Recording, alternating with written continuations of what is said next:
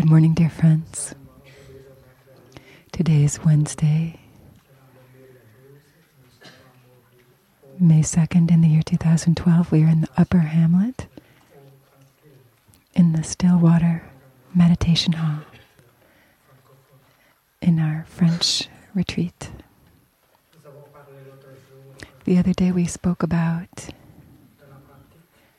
the practice as culture, cultivation of the mind.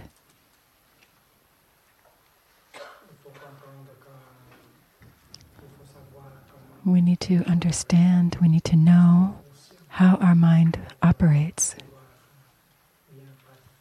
in order to practice well.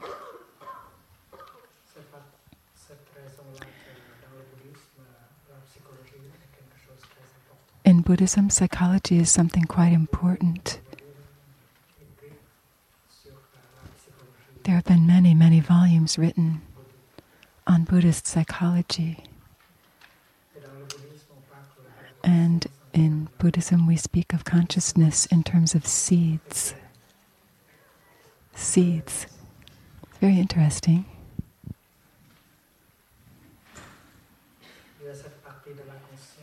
There is the part of our consciousness that preserves all the seeds. It's like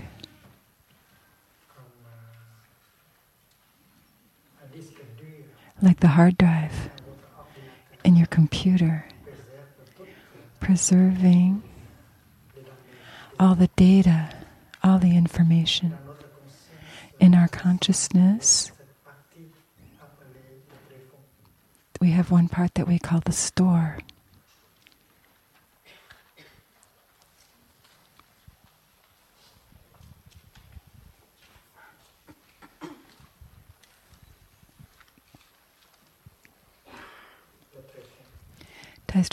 Diagram on the board of the circle with the curving line through the middle. That represents our consciousness, and the lower part is called the store consciousness.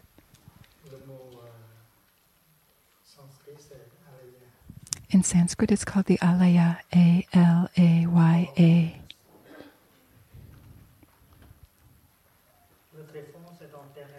The store consciousness is a kind of field hiding or preserving all the seeds. We know very well we all have a seed called the seed of mindfulness. It's buried here down in the store consciousness. And with the practice of mindfulness, we can make that seed grow. We know that the seed of mindfulness is a source of happiness. Because with mindfulness, we can get in touch with the wonders of life that can nourish us, that can heal us, give us a lot of joy. So that's why mindfulness is a source of happiness. And we all have the seed of mindfulness in us. The practice helps us to grow that seed, and every time we need the energy of mindfulness, we can touch that seed, and the energy of mindfulness is there for us.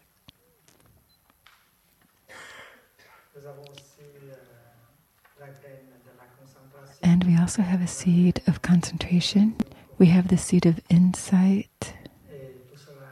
And all of those are good seeds, positive seeds. And we call them our Buddha nature, our awakened nature. We don't have to go looking elsewhere. That nature is there in our own store consciousness. There are also negative seeds such as jealousy, fear, despair,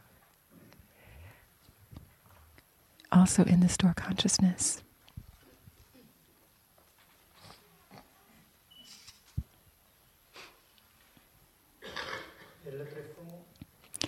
And the store consciousness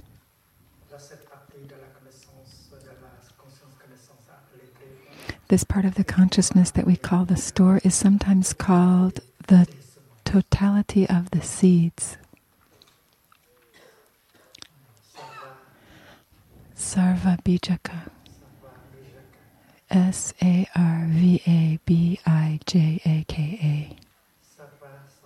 sarva, means the totality. bija, is the seeds.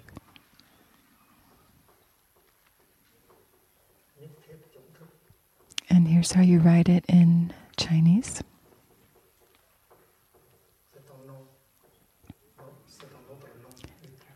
It's another name for the store consciousness. And the store consciousness is in some way like the cellar of our house. It's the place where we keep a lot of things.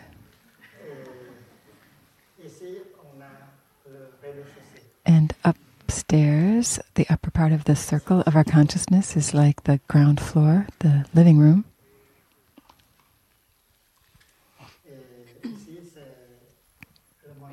So in Buddhist psychology, it's called the mind consciousness.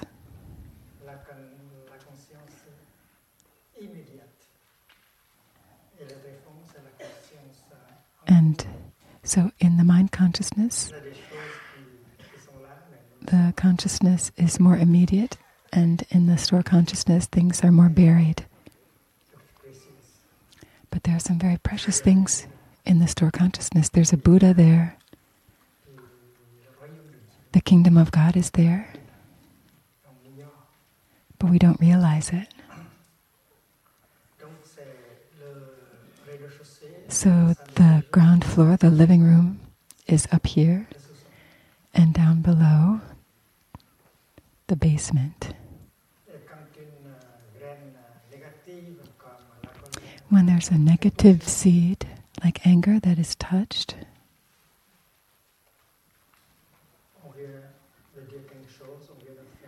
we've just done something, we've just said something, or someone else has, that touches the seed of anger. If that seed is big enough, it manifests immediately up in the level of the mind consciousness, the mind as, as a zone of energy that we call anger.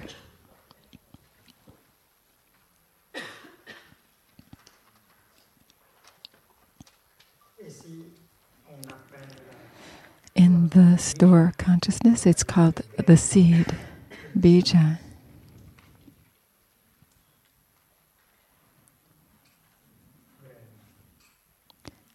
Seed.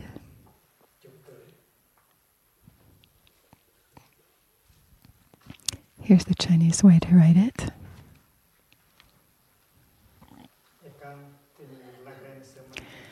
And when the seed manifests up in the mind, mind consciousness, we call it a mental formation.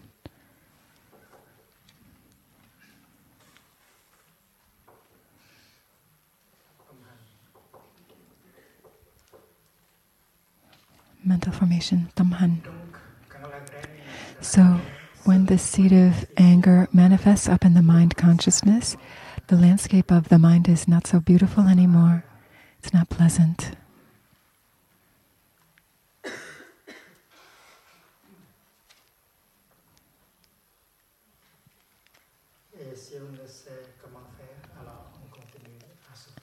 And if we don't know how to handle this, we just keep on suffering.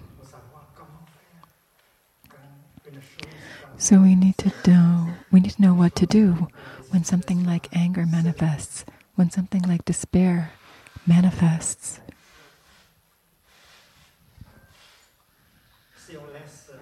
If we let the anger install itself, establish itself for a long time in the mind consciousness, then down below, the seed is strengthened. And that's dangerous. That's why we need to learn methods to help the mental formation of anger to withdraw and return as soon as possible to its original place, sleeping in the store consciousness. That is part of our practice called right diligence, one of the eight elements of the Noble Eightfold Path. In the practice, we know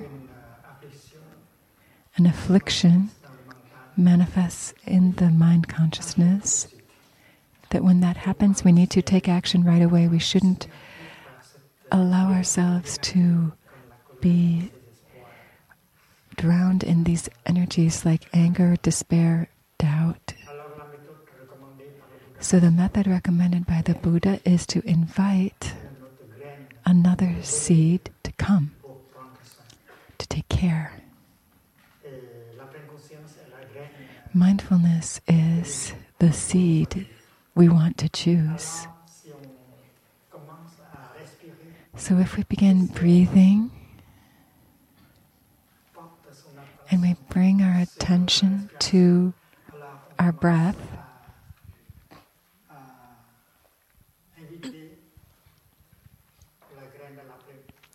we, we are inviting the seed of mindfulness to manifest.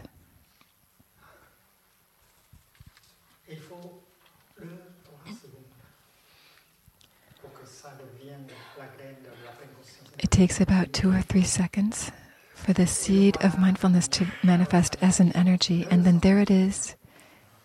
Now, in our living room, we have two kinds of energy. First of all, the energy of anger, and secondly, the energy of mindfulness. And mindfulness is there not to fight, to suppress our anger.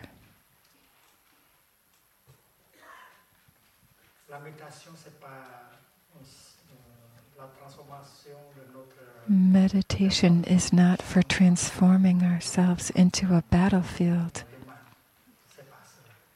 where the good is battling against evil. You are your mindfulness and you are also your anger. No violence between.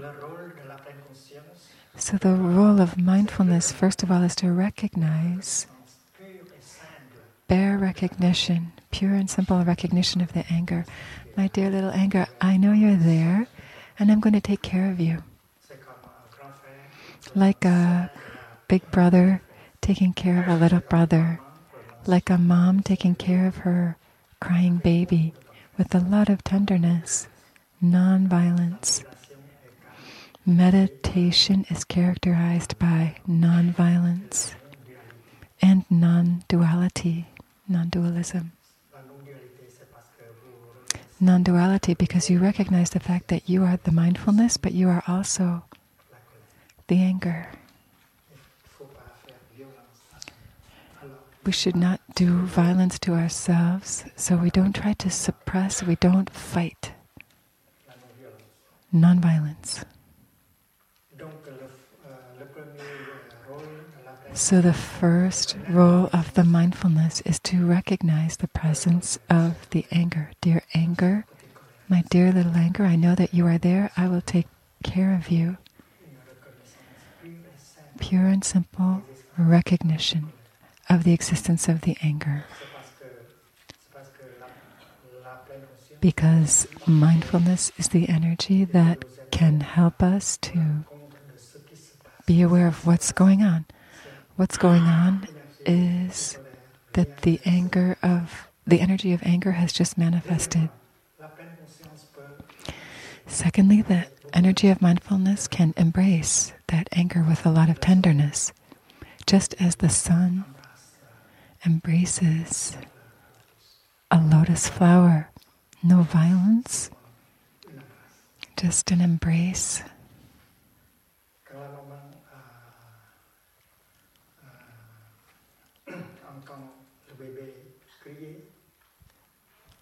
When a mom hears her baby crying, she knows.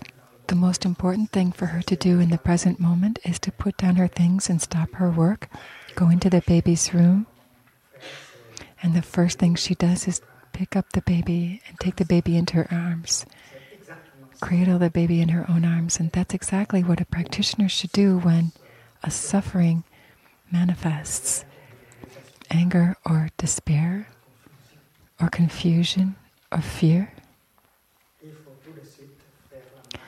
right away we need to do walking meditation or mindful breathing to be able to generate the second energy.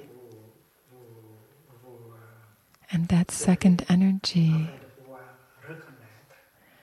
serves you in recognizing and embracing the first energy. And after some minutes, you have a relief. We have to train ourselves like that.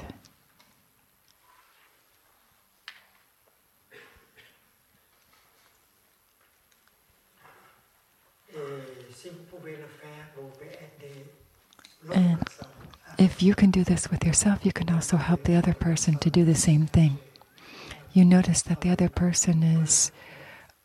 Overwhelmed with fear, with anger, and you can offer your mindfulness to support that person to do what you've done, to recognize that anger, that suffering, and to embrace it. You're there for him, you're there for her. You help that person to do that. So, in a Sangha, we help each other in this practice.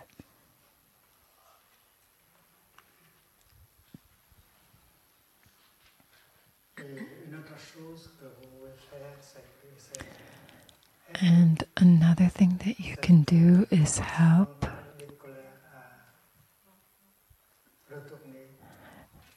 help that mental formation to go back down to its original location in the store consciousness. The easiest way is by inviting a seed that has the opposite nature, like compassion. because you have a seed of compassion in you. And if the seed of compassion is touched, it manifests as a mental formation, et la compassion se and manifeste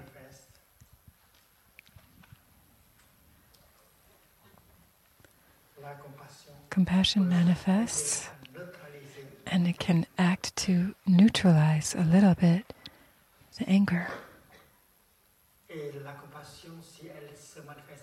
And compassion, when it's manifesting in our mind consciousness, can help you right away to suffer less. When compassion is in our heart, we suffer less right away. And you know very well that you have a seed of compassion. et si vous faites la méditation sur la compassion chaque, chaque jour And if you do meditation on compassion every day, then that seed will grow. avec une grande graine de compassion With a big seed of compassion, l'énergie de la compassion you can make use of the energy of compassion every day pas souffrir pour pouvoir agir in order not to suffer, in order to be able to act and to speak in such a way installer le bonheur. That can remove suffering and establish happiness. So, this is kind of like a mini disc, a disc, or a CD. If you are playing yourself some music and a piece of music you're listening to, you don't like it, why keep listening? Change the CD.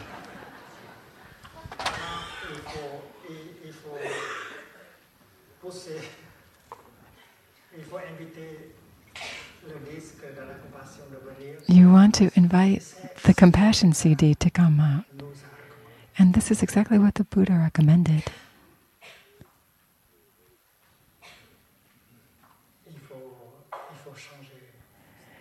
We need to change the CD. We shouldn't just go on listening to the old one. And you have good CDs. You have compassion, you have love, you have joy, you have happiness. You have non discrimination. You have all kinds of good seeds in you. And if you practice every day, those seeds become stronger. And whenever you need their help, can just invite them up very easily. Donc, euh, donc euh, la diligence, So, diligence, diligence, euh, diligence, right diligence. That's exactly that. c'est ne pas It's not remaining the victim of a negative mental formation. We need to do something. A good practitioner knows exactly what to do to change that CD.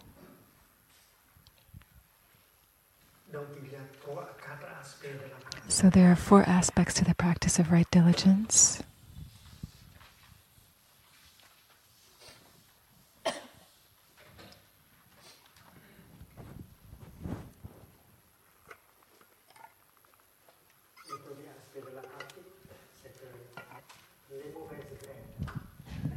The first aspect of the practice of right diligence is that with the negative seeds, we want to arrange so that they can stay sleeping quietly in the store consciousness. We don't give them a chance to come up and manifest. A good practitioner organizes her life so that the negative seeds are not being, watered every day. If you live in an environment full of anger, of despair,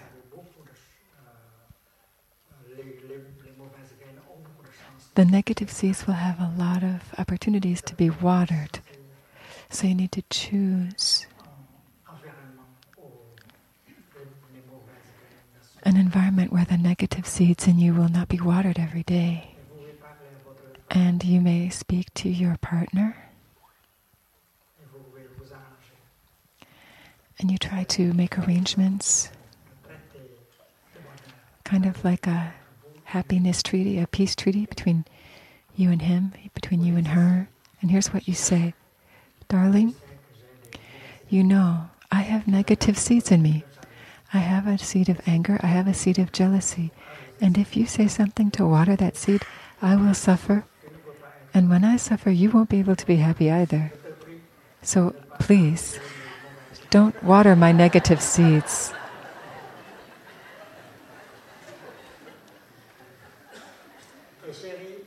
And you know, darling, I know that you have those seeds too, and I promise not to water those seeds in you. And then we sign.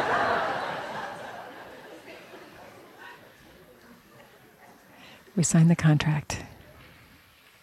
donc euh, c'est le premier euh, aspect de la pratique. Ne pas So that is the first aspect of this practice of right diligence, not to water the negative seeds. We can do it ourselves, and we help the other person to do it. We need a peace treaty, a happiness treaty. We should not give those seeds a chance to manifest because when they manifest, we suffer, and down in the store consciousness, the seed becomes even stronger.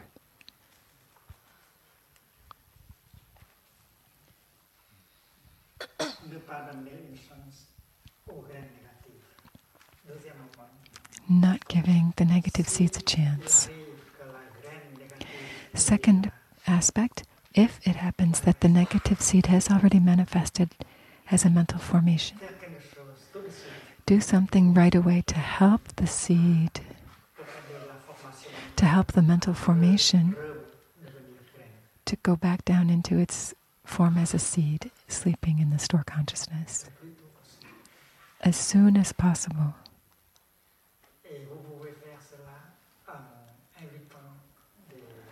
And you can do that by inviting the good seeds to manifest. When you are listening to a Dharma talk, for example, you're watering many good seeds in yourself. And when those good seeds manifest up in your mind consciousness, they help the negative seeds to go back down into their original place as seeds. And we can help the other person to do this when we notice that the other person is caught in a negative mental formation like anger, despair. We should do something to help that person to get out so we can look at that person and we can recognize the good seeds in her and him. And we can say something to water those good seeds. And the effect may be quite immediate. The other person can get out very quickly because you have helped him to water the good seeds inside.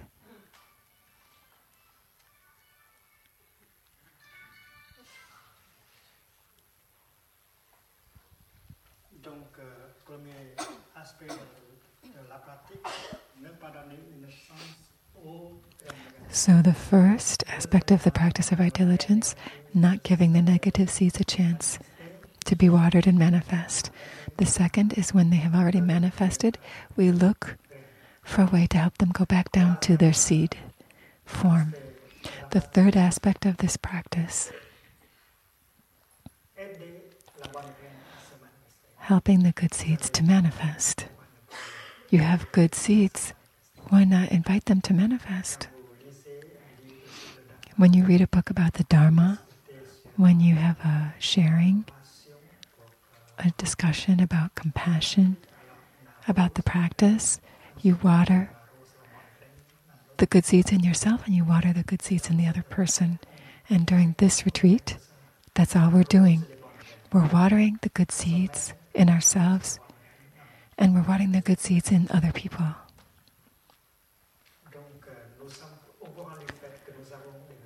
So we are aware of the fact that we have good seeds, including the seed of the kingdom of God. The kingdom of God is available in the present moment. So if we have mindfulness, we know that we can walk in the kingdom. And every moment in the kingdom can heal and nourish us. What have we done with our life?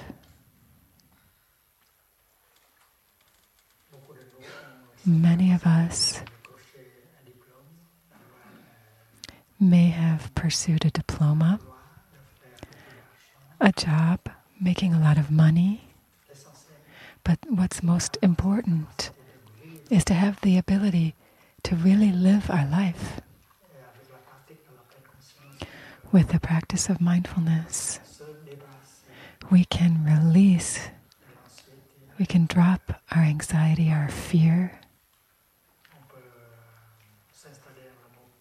We can establish ourselves in the present moment to be able to touch deeply the wonders of life that belong to the kingdom of God, to the pure land of the Buddha, and live deeply with joy every moment.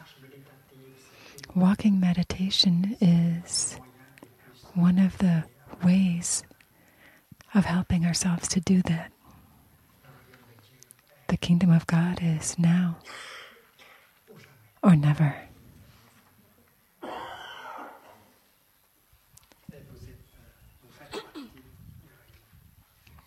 And you yourself, you are part of the kingdom. The kingdom is in you. In the gospel, the kingdom of God is described as a kind of seed, a mustard seed. Not only in Buddhism we speak of seeds, but also Christianity also speaks about seeds, sowing the seeds.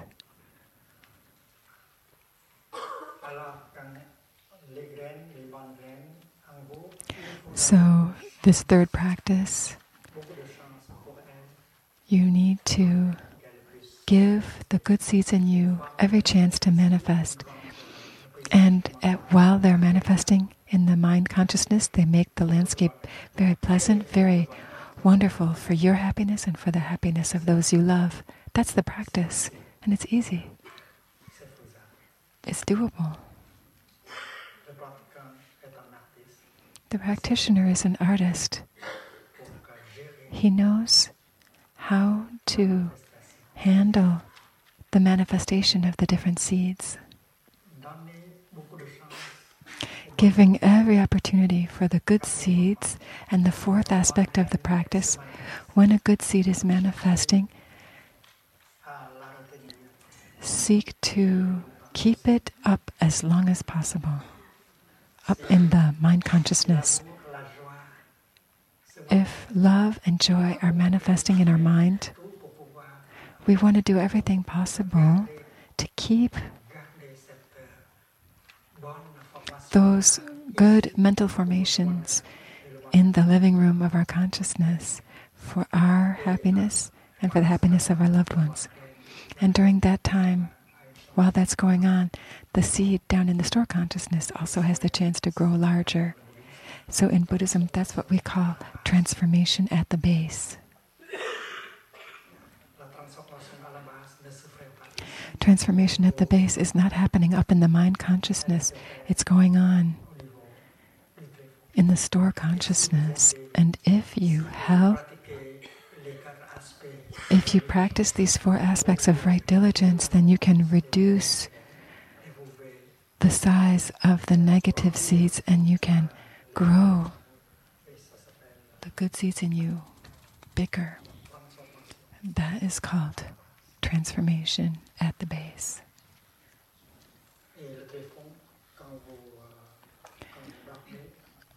And the store consciousness, even while you sleep, it's still working. The store consciousness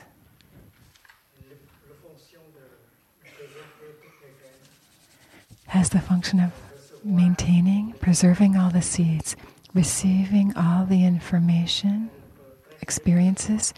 It can process the information, learn, and transform. And it can non seulement avec le mental, mais on learn. We meditate not just with our mind consciousness, but also with our store consciousness.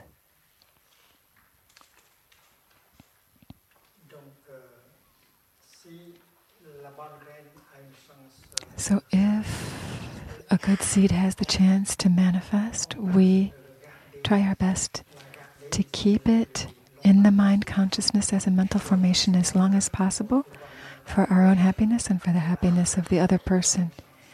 And also giving the seed a chance to grow larger in the store consciousness, like the seed of non discrimination, the seed of joy, the seed of happiness.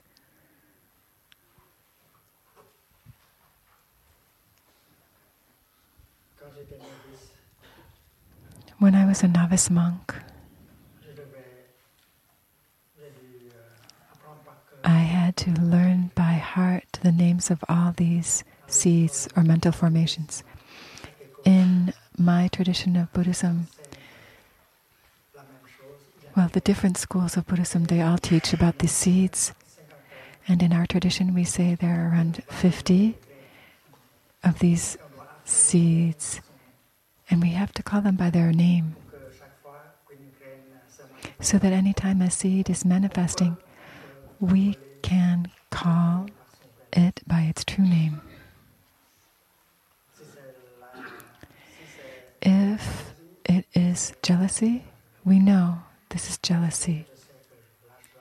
Breathing in, I know that jealousy has just manifested in me. I smile to my jealousy. I embrace my jealousy.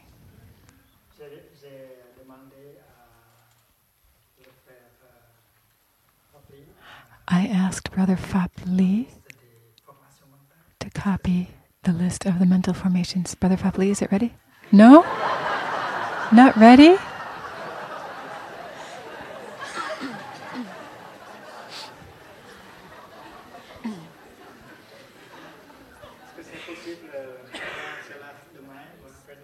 Would it be possible to have it tomorrow or the day after? Okay.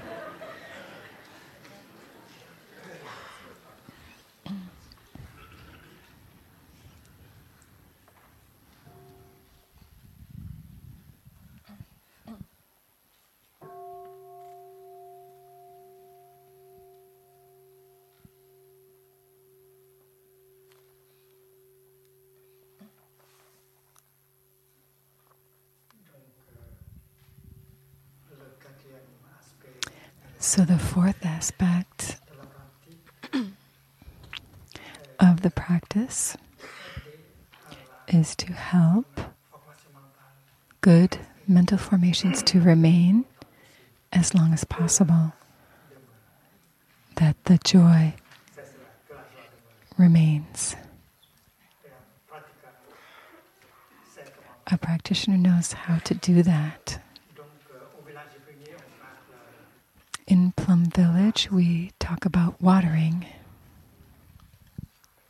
l'arrosage c'est la pratique de chaque jour Watering is what we do every day. We want to water just the good seeds. We don't want to water the negative seeds. Et cette, la pratique est appelée l'arrosage So our practice is called selective watering.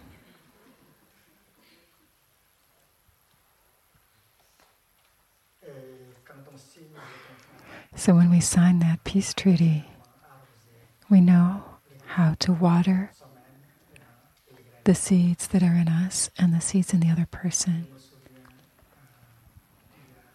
I remember about 20 years ago, there was a couple who came to Plum Village from Bordeaux. And that day we were celebrating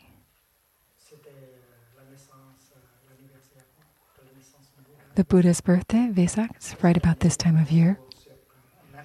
And I was giving a Dharma talk about watering the good seeds. And I noticed the lady of this couple, she cried through the whole Dharma talk. And after the Dharma talk, I went up to the husband, and all I said was a few words My friend, I think your flower needs a little watering.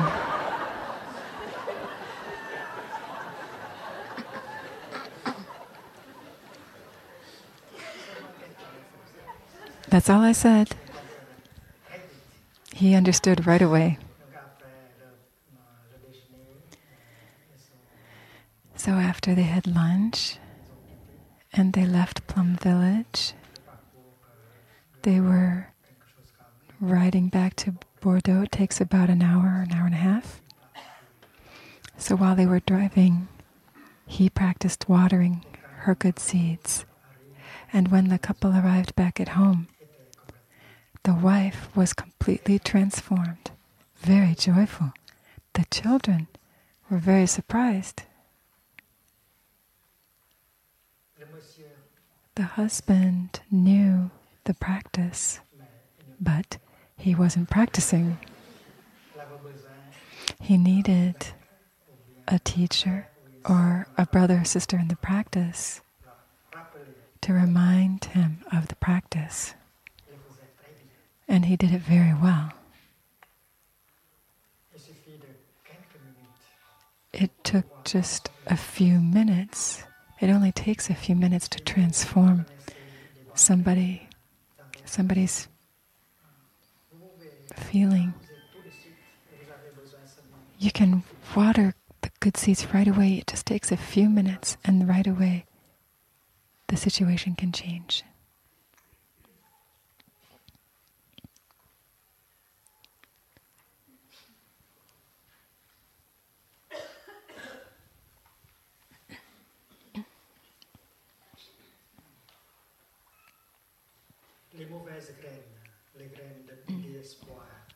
The negative seeds, the seeds of despair, of anger, if we let them be watered several times a day, they will become too big. And they bring a lot of suffering. When they are powerful, they f- try to force the door open to get up into that living room.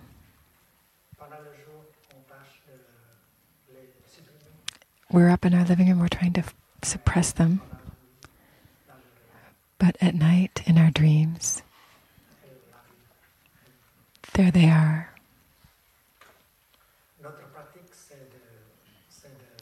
Our practice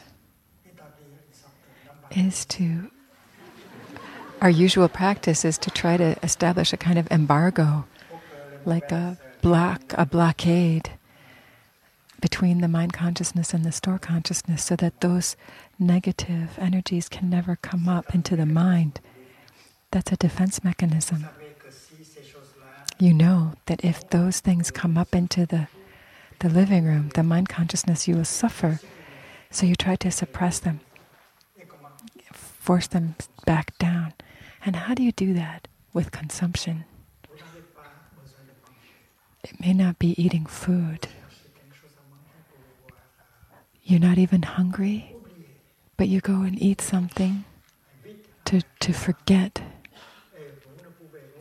to avoid the pain in you, because you don't know how to handle that emptiness, that loneliness. So, eating is one way of suppressing pain and suffering. Or you turn on the TV, and even if the program is not at all interesting, you're not capable of turning it off because you're afraid if you turn that television off, those feelings will take you over. You go and make a phone call, you go shopping, you do everything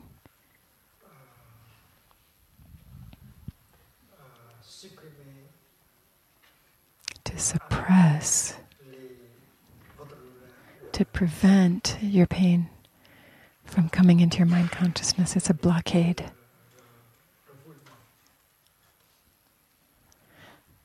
Repression.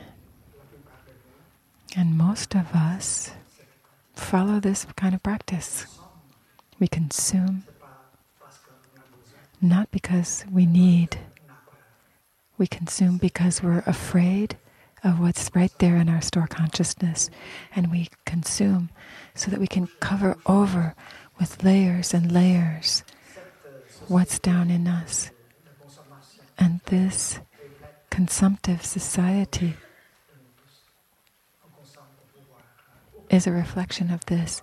We consume to try and forget, but at night we don't have anything to consume, and then our nightmares come.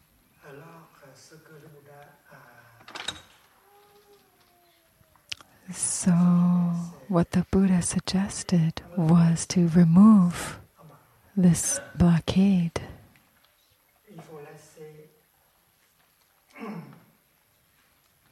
We should allow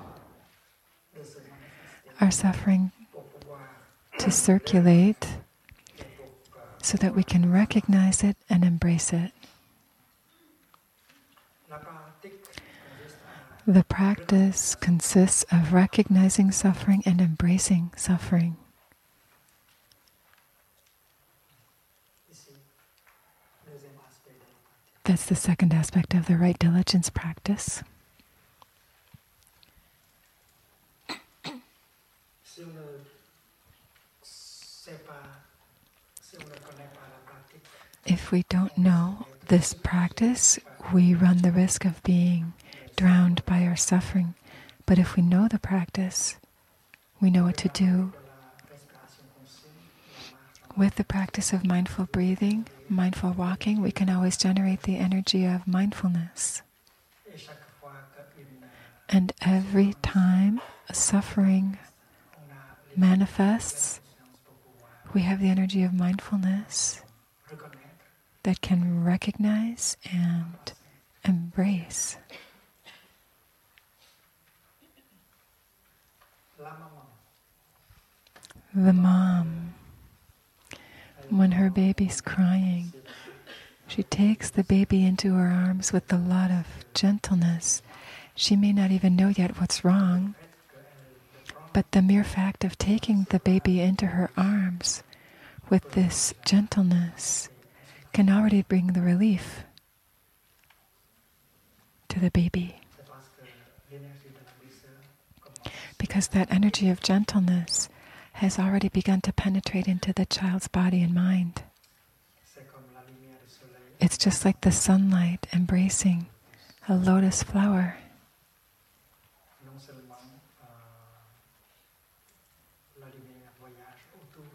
The light doesn't only travel around the flower, those photons actually penetrate into the flower.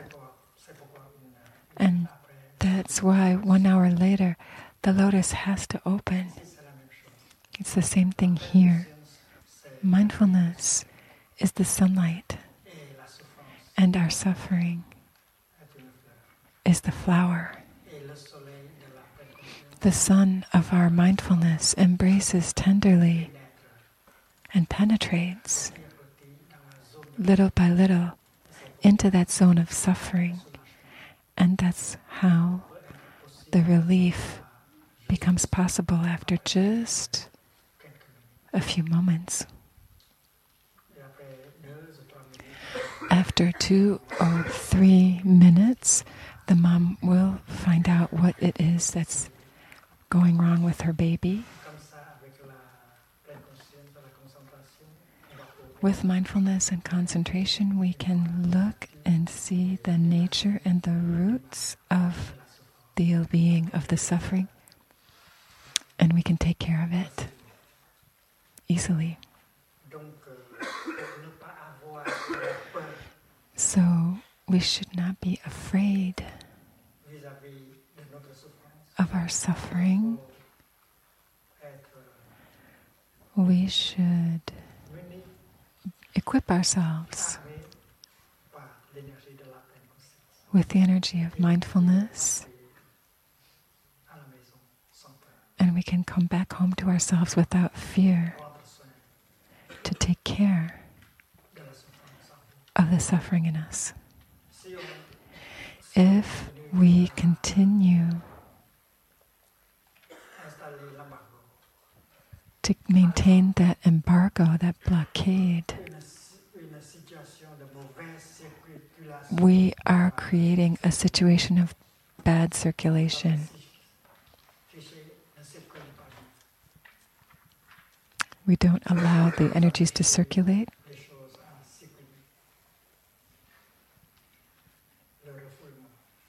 Repression, suppression suppression peut créer euh, cette, cette situation de mauvaise circulation. Et la creates a situation of poor circulation. And poor circulation in our consciousness can lead to mental problems.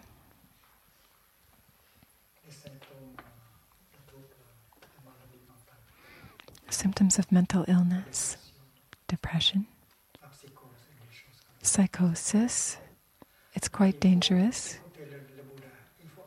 So we need to listen to the Buddha, remove the blockade, and allow the pain to come up. And if you know how to recognize and embrace the pain, then you can bring a relief. And after that, the pain is weakened 10%, 5%, 15%, and it will go back down to its place as a seed in the base, the store consciousness. So we may conceive of mindfulness as a kind of bath.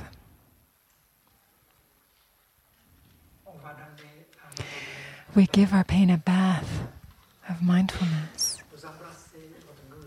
You embrace your pain with mindfulness. And after receiving that bath of mindfulness, it loses some of its power, some of its force, and you get some relief. And after that, it will return to its place.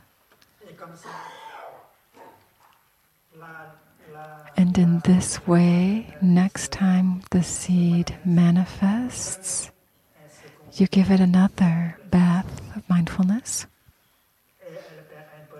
and it loses a little bit more of its power and strength. And if you continue, you don't have to be any afraid of your suffering anymore.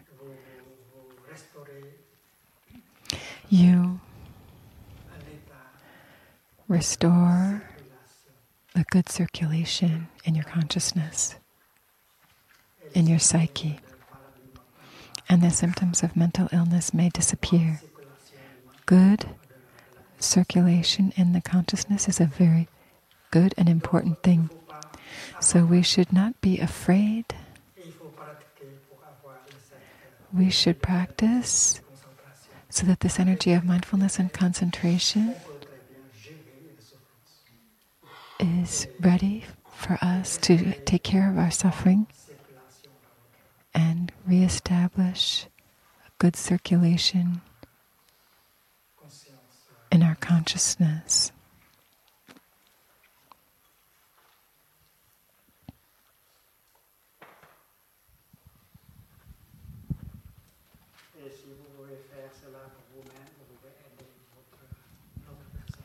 And if you can do this for yourself, you can help the other person to do the same.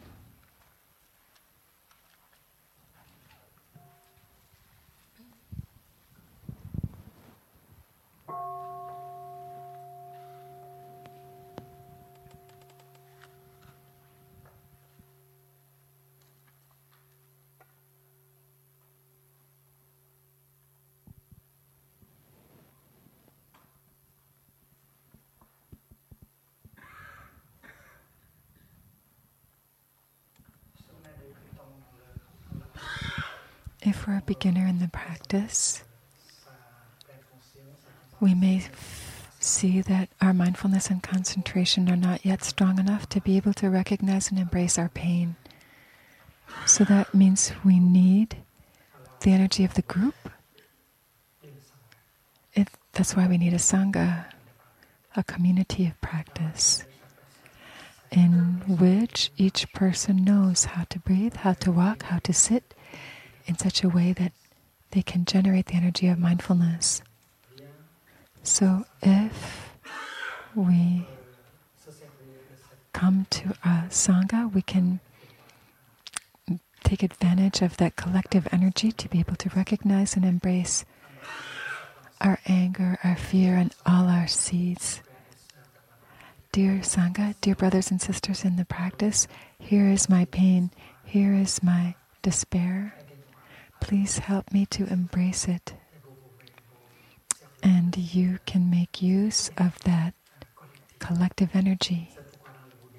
And that's why in Buddhism we speak of taking refuge in the Sangha. Taking refuge in the Sangha is not a matter of faith, but of practice. Because the Sangha can give you that collective energy that brings about transformation and healing. That's why every practitioner should try their best to build a Sangha at home, in their hometown, in order to keep the practice going.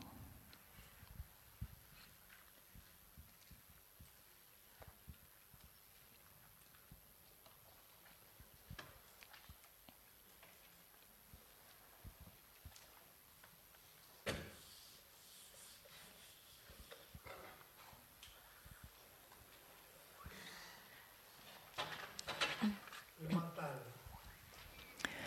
The mind consciousness is always working, but there are some moments when it stops.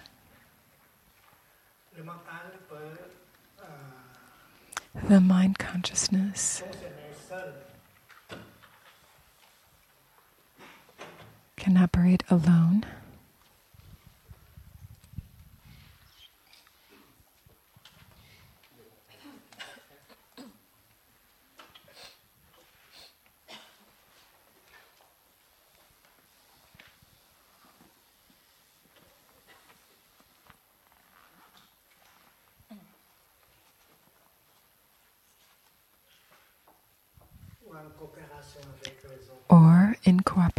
with other consciousnesses.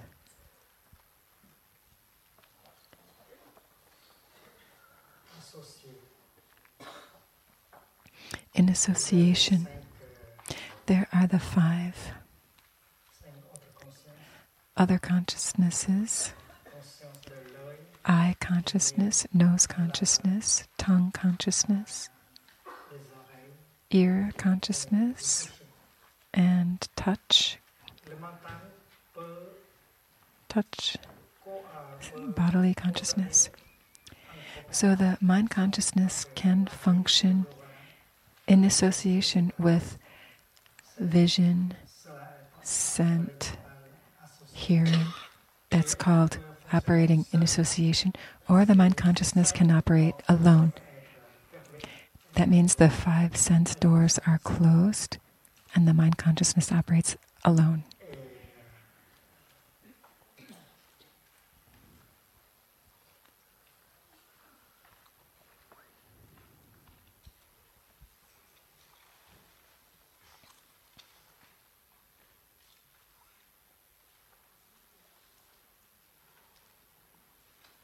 et le mental peut être absorbé The mind en concentration.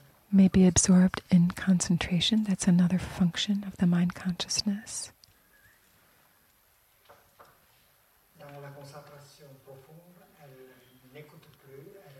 In deep concentration, the mind no longer hears or sees, it doesn't receive any more information from outside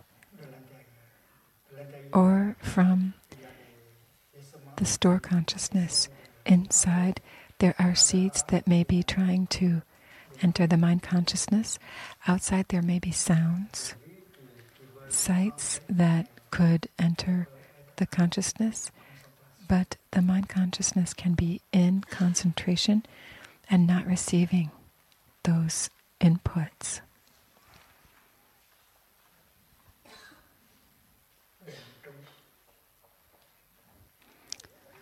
So, so far, the three ways of operating we've spoken about are alone, in association, and in concentration.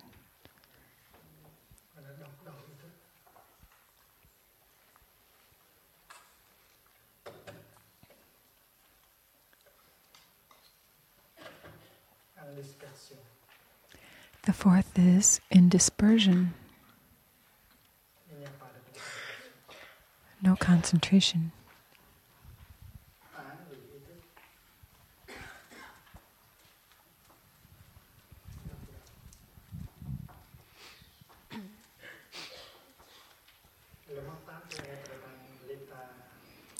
The mind may also be in a state of psychosis. That's the fifth mode,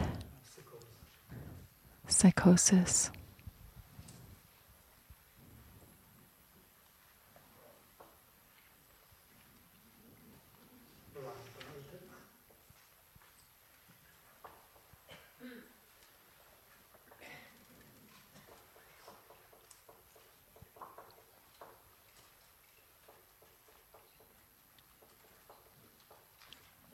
Thay's writing the names in Chinese. There are also moments when the mind consciousness entirely stops operating. There is concentration,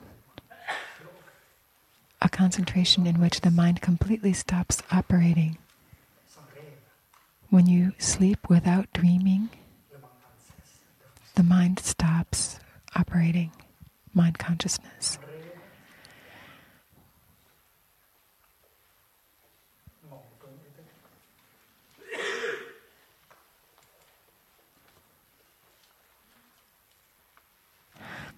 There's also operating in dreams.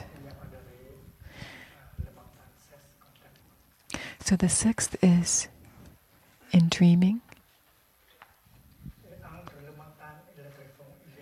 And between the mind consciousness and the store consciousness, there's actually another consciousness. And this one is called manas. M A N A S. It's kind of like the me, the ego,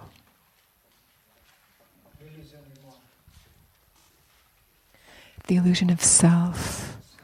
And the mind consciousness relies on it to operate. The self is fabricated by a series of seeds, negative seeds,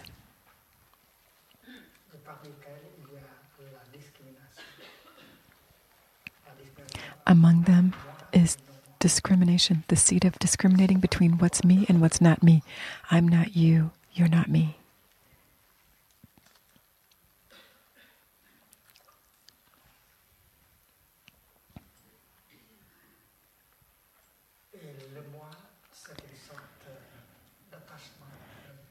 The self, the me, it's a kind of attachment to an illusory notion.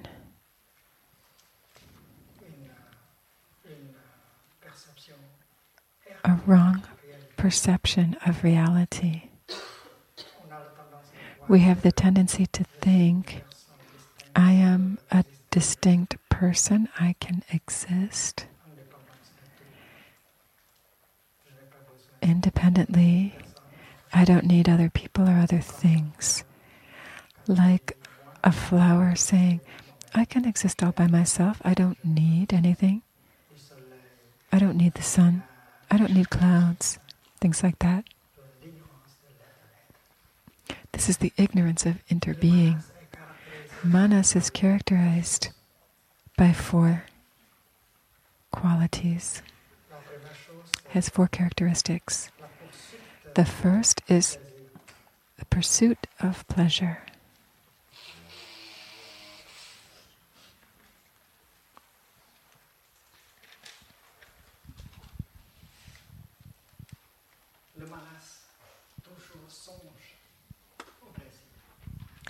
Manas is always dreaming of pleasures, always seeking pleasures. That is its nature, seeking pleasure. Secondly, avoiding suffering, avoiding discomfort.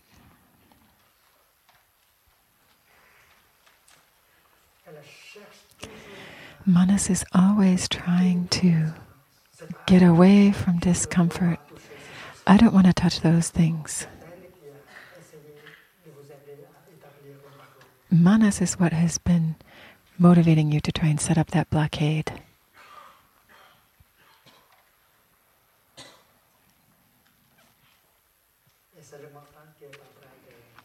And it is the mind that is trying to look deeply into manas, to analyze, to understand what is manas. What is this tendency to pursue pleasure, to run away from pain?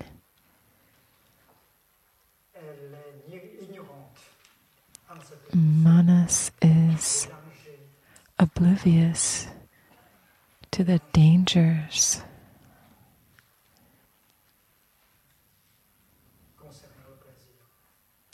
inherent in pleasure seeking, ignorant.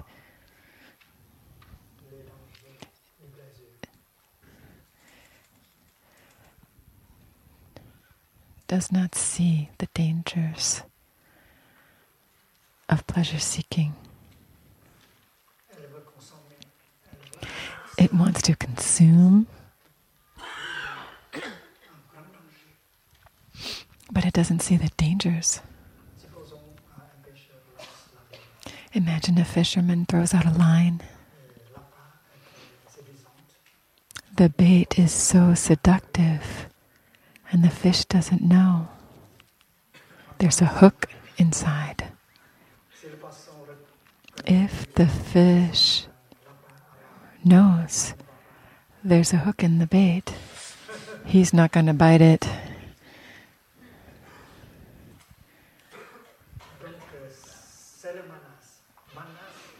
So, Manas wants to pursue pleasure, but doesn't see the dangers inherent in the pleasure seeking.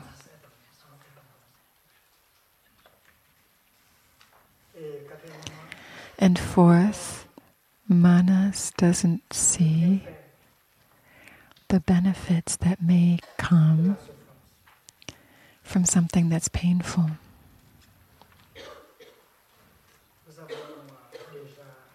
We have already meditated on the mud of suffering. Suffering is the compost that we need to make the flower. Suffering is a non happiness element necessary to produce happiness. Understanding of suffering will bring compassion, which is a basic element of happiness. So, manas is always seeking pleasure, avoiding pain, ignoring the dangers of seeking pleasure, and ignoring the benefits of something that may be painful. But the mind consciousness through meditation can see and try to change these wrong perceptions deep in our consciousness. So, the role of the mind consciousness is to look deeply and to reveal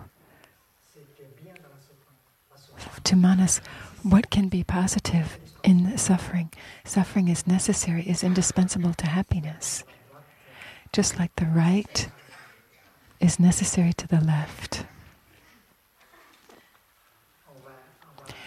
We will soon be voting in the runoff election between the two main presidential candidates.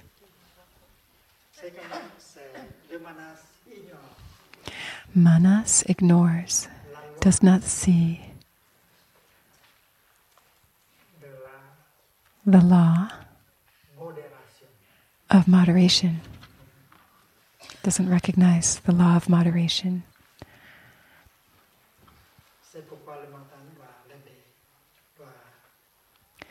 That's why the mind consciousness needs to help offer light so that manas can know.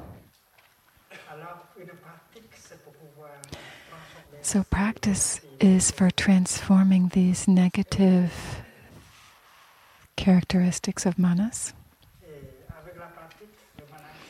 And with the practice, manas will be transformed into a kind of wisdom that we call the wisdom of non discrimination. Manas is discrimination, ignorance, delusion.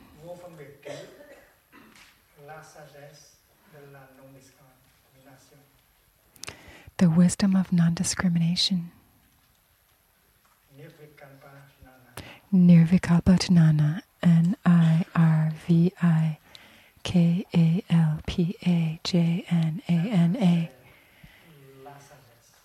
Jnana is wisdom, vikalpa is discrimination, nir is absence, the wisdom of non discrimination.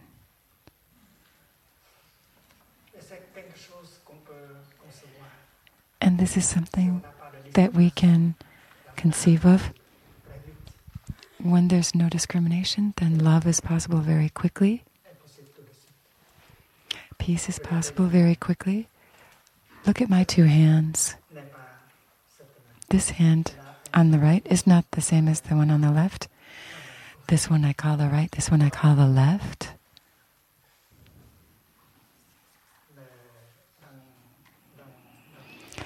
But in the wisdom,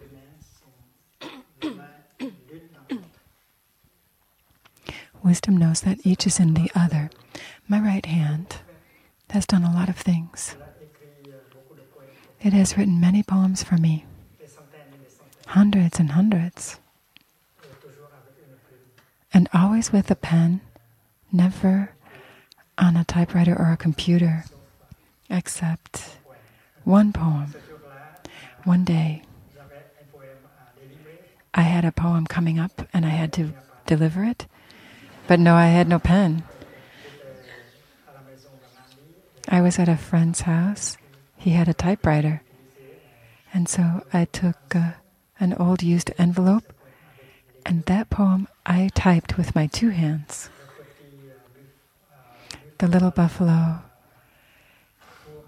chasing after the sun. That's the name of the poem. All the other poems were written by this right hand. My right hand can do a lot of other things invite the bell to sound, do calligraphy, but it does not have a superiority complex towards my left hand. It never says, left hand, you're really good for nothing.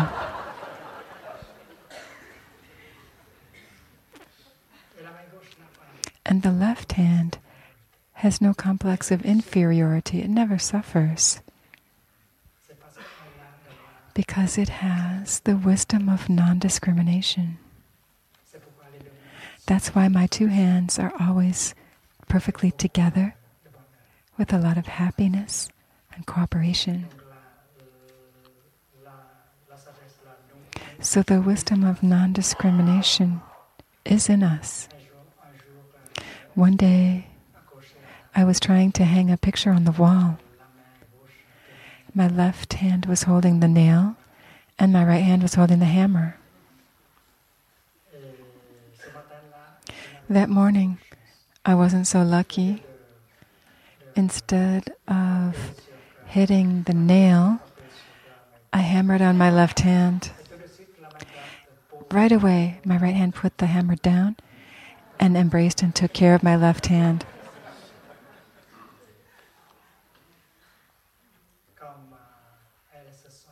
just as if it were taking care of its own self, because the right hand knows I am the right hand, but I am also the left hand.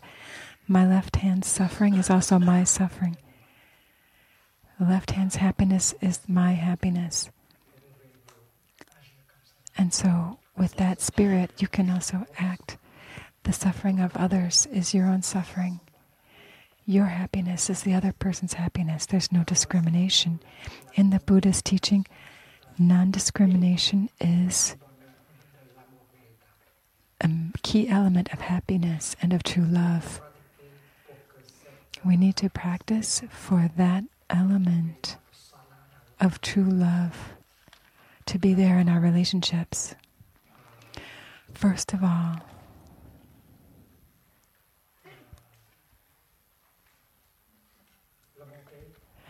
the four elements of true love the first is loving kindness, and the second is compassion, the third is joy, and the fourth is non discrimination.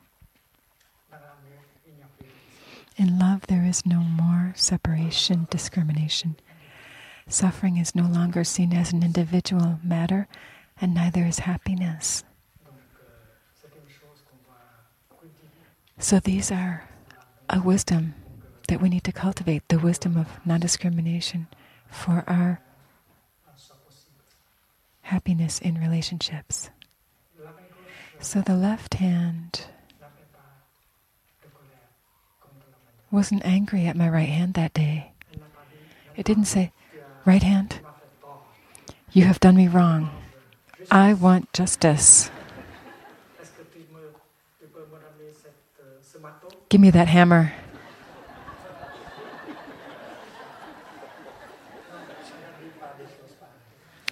My left hand didn't say anything like that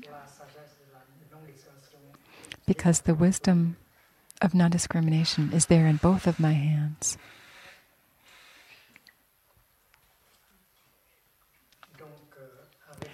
So, with the practice of meditation, we can transform manas. We can establish the wisdom of non discrimination, of interbeing, and there we have true happiness.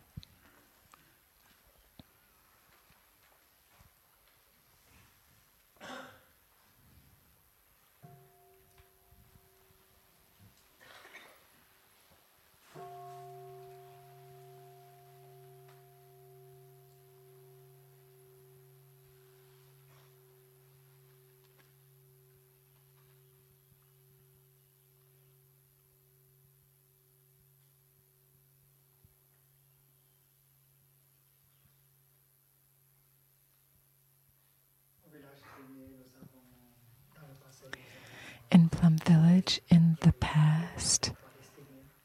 We've invited groups of Palestinians and Israelis to come here and practice with us.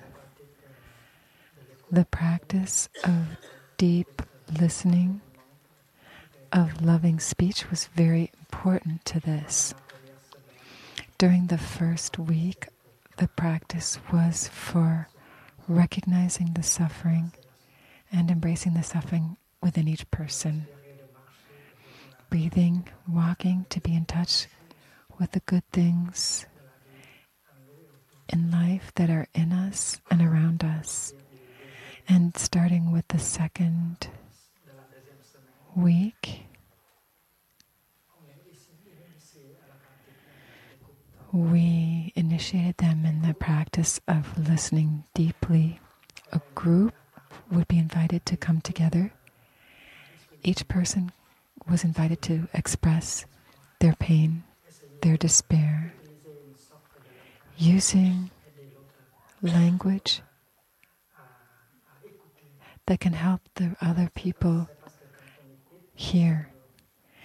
When we listen, if we don't know how to listen, then what the other person says may water seeds of anger, of irritation, and that's why we need to try to speak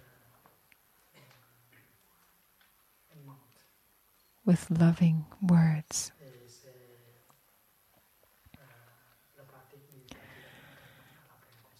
That's the practice of the fourth mindfulness training you can say everything in your heart, all of your suffering, à children, adults. You can say everything and everyone else does their best to listen. Everyone practices deep, compassionate listening. We listen with only one aim to give the other person or the other side or group a chance to suffer less.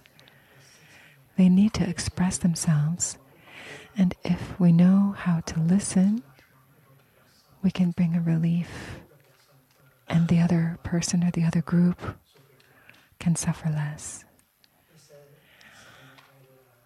That's what we call mindfulness of compassion. You listen to the other person, your partner, your son.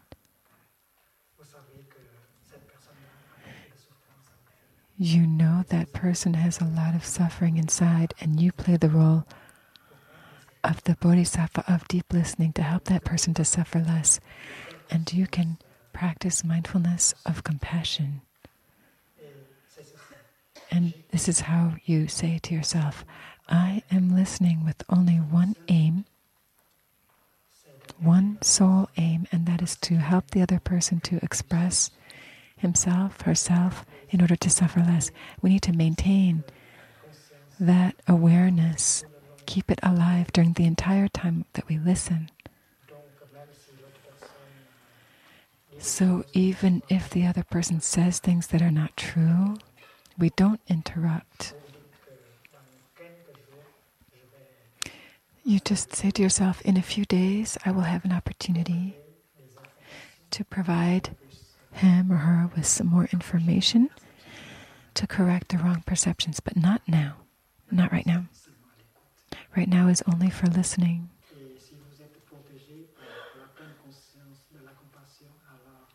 And if you are protected by mindfulness of compassion, then the seeds of irritation, of anger in you will not be touched.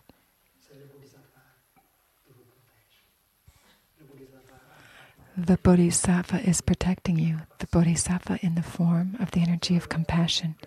And the whole time you listen, you say to yourself, I am listening with the sole purpose of helping the other person to express himself, herself, in order to suffer less.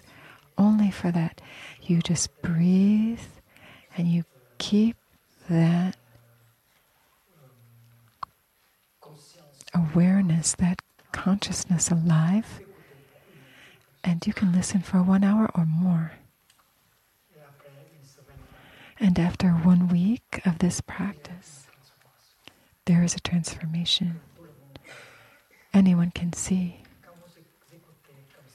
When you listen in this way, you can recognize the suffering in the other person, in the other group, and you realize his, her, their suffering is actually very much like your own. They suffer from the same things that you do. And maybe for the first time you can look at that person with the eyes of compassion. And when you can look at that person with the eyes of compassion, you suffer less right away. And when that person receives your look, he or she also suffers less right away. You recognize that there's suffering in him or in her. And that's why you no longer have any urge to punish. When we suffer, we want to suffer less, and sometimes we think if we punish the other person, we make them suffer, then that'll make us suffer less. But this kind of escalation never works. So, in each one of our retreats, the practice of deep listening and loving speech always brings reconciliation.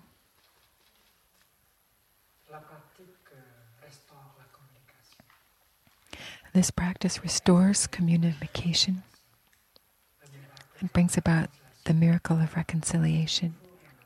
It happens all the time in our retreats. And even if the other person you want to reconcile with isn't in the retreat, you can use your cell phone to practice. There are many practitioners who have witnessed success in this.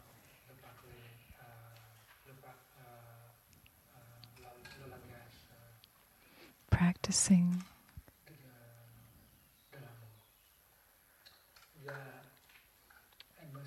A loving speech. There was one man who said to me this, Thay, before this retreat,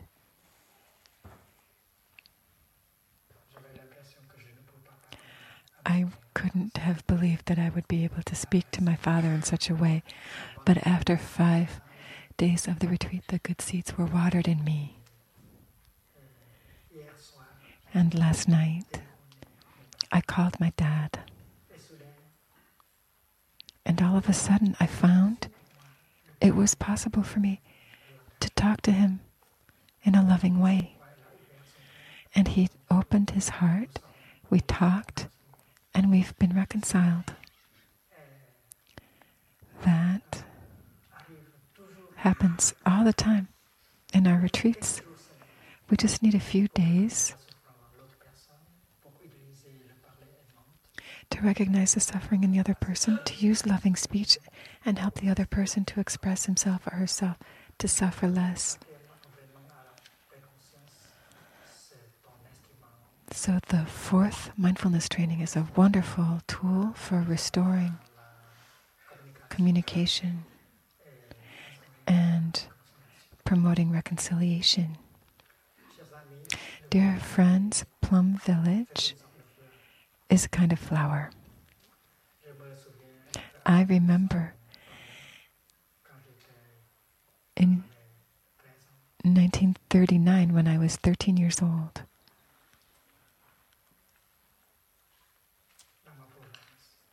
In my province, I saw young Vietnamese, 20 years old, who were forced by France to work in factories.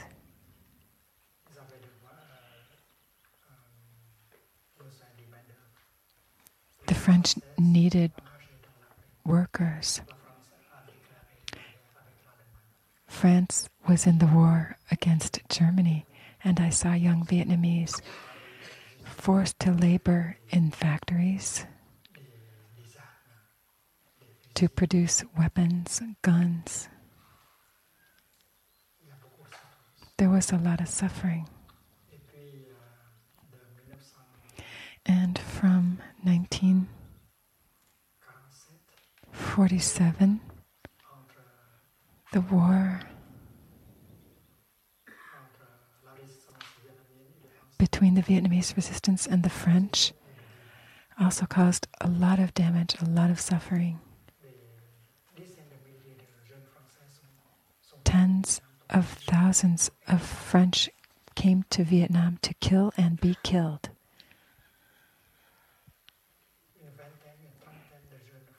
20, 30 et de Vietnam aussi.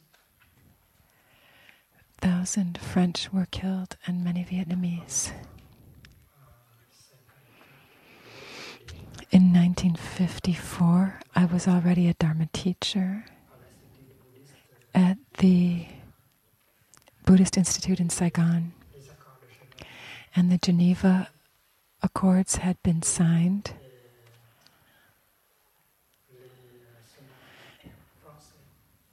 and the French soldiers who had survived this war began to withdraw from Vietnam.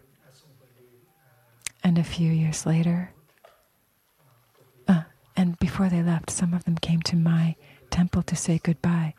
I remember in 1947, two young French soldiers came to our root temple where I was a novice, and they took all our rice.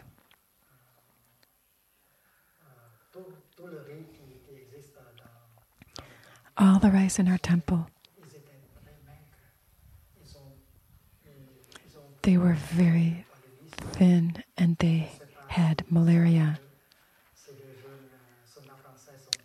I don't know if those young French soldiers are still alive today or not. 90 ans maintenant. It's been S'ils sont vivants, peut-être ils seraient. 70, 80 years now.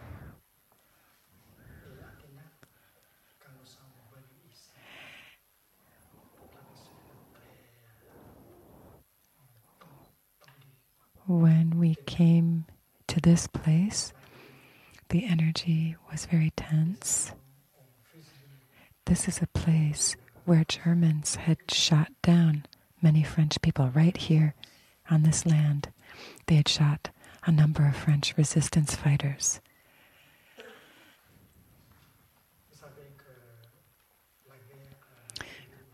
We know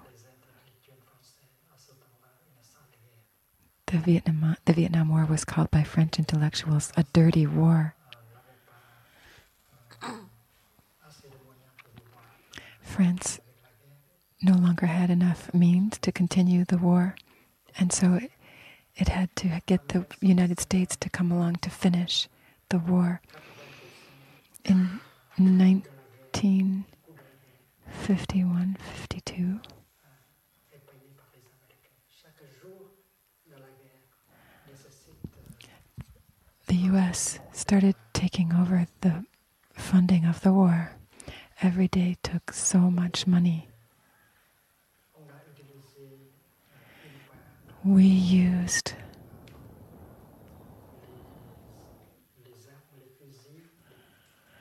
arms, weapons, guns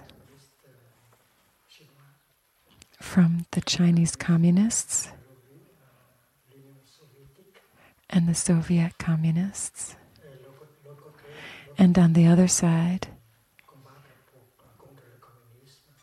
the other side was fighting to against communism, and there was so much suffering. When we came here to Thénac to start building this practice center, it was very difficult. The atmosphere was very heavy. We heard that Germans had executed a lot of French resistance fighters here. They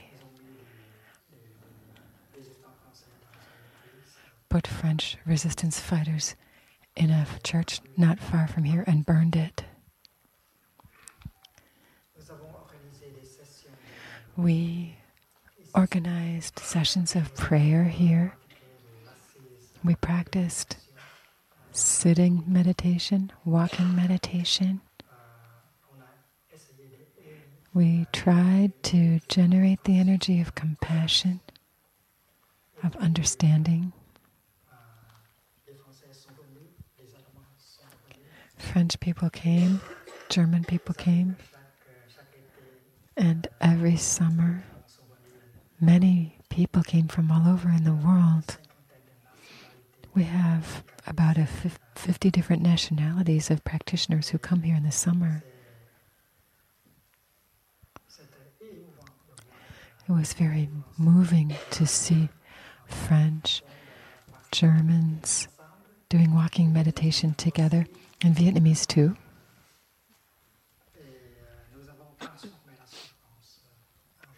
We transformed the suffering into joy and peace. We used the mud of suffering, of violence to build brotherhood, sisterhood, peace, and happiness. Donc, ça fait déjà 30 ans. It's been 30 years since we began practicing here. Today, nous célébrons le 40e. we celebrate the 30th anniversary of Plum Village. You can see that Plum Village is a kind of flower, and we need mud to nourish flowers. Now, we have practice centers a little bit everywhere in the world, including Germany, the European Institute of Applied Buddhism.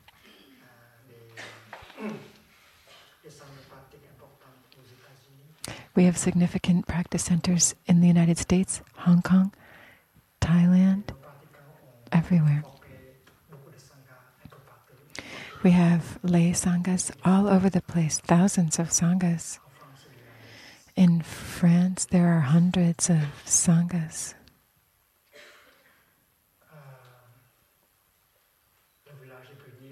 Plum Village is everywhere now. Today, we are going to practice walking meditation together down to the Son Ha Temple, the foot of the mountain. And we will celebrate the peace that we're building together.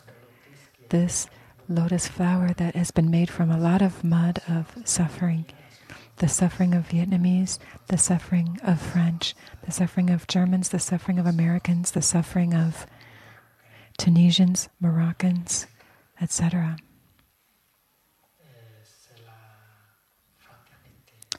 Brotherhood and sisterhood is what we are celebrating.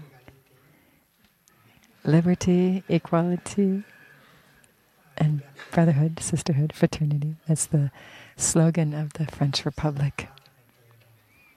This is brotherhood and sisterhood. That's what Plum Village is for, for building brotherhood and sisterhood. So enjoy your walk. And down in Son Ha, we will have a picnic and a calligraphy exhibition.